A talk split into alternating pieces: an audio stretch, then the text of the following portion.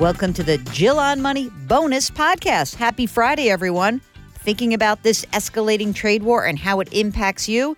Check out this segment from CBS This Morning. The escalating trade battle between the U.S. and China is rocking investors around the world. Market futures predict a rebound on Wall Street today after the worst day of the year for stocks. Major indices lost around 3% or more yesterday.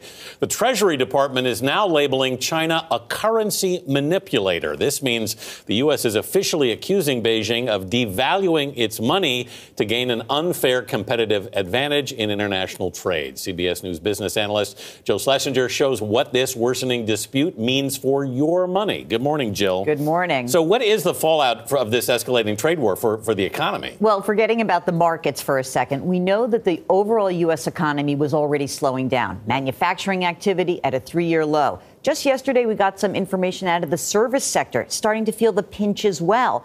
You add this on top of it, and now we have to say, what are the Trump tariffs targeting? They are targeting consumer goods that we use every day. We're looking at an alarming drop in exports right there. Yeah. 18%. I, yeah. So we have imports are down, of course, but also exports. So that hurts manufacturing. But if you look at this next round of tariffs that was announced last week to go into effect on September 1st, laptops, cell phones, yeah. toys, uh, clothing, all these things could rise in price because those tariffs might get passed along to consumers. Right now, consumers are doing really pretty well.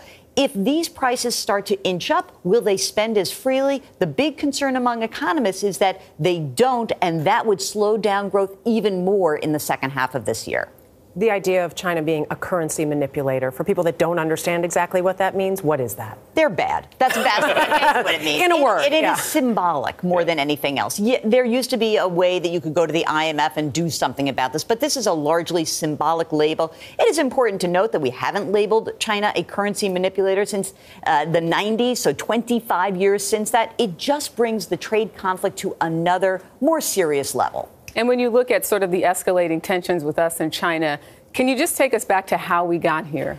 Well, you know, if you go back, we had we had tariffs on 250 billion dollars worth of goods that came into China.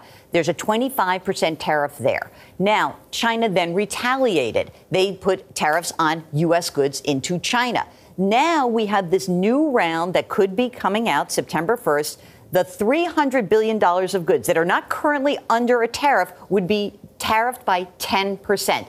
China then comes out and says, hey, we don't have that many more goods to actually put tariffs on that come in from the U.S. We are going to weaken our currency. Why? They want to make Chinese products more affordable in the global economy. U.S. says that's unfair. A lot of people I talk to think that these new tariffs are going to 25% in a hurry. We are looking at a lot of pressure on U.S. consumers if that happens. Jill, any sign an end to this trade war? Nothing on tap.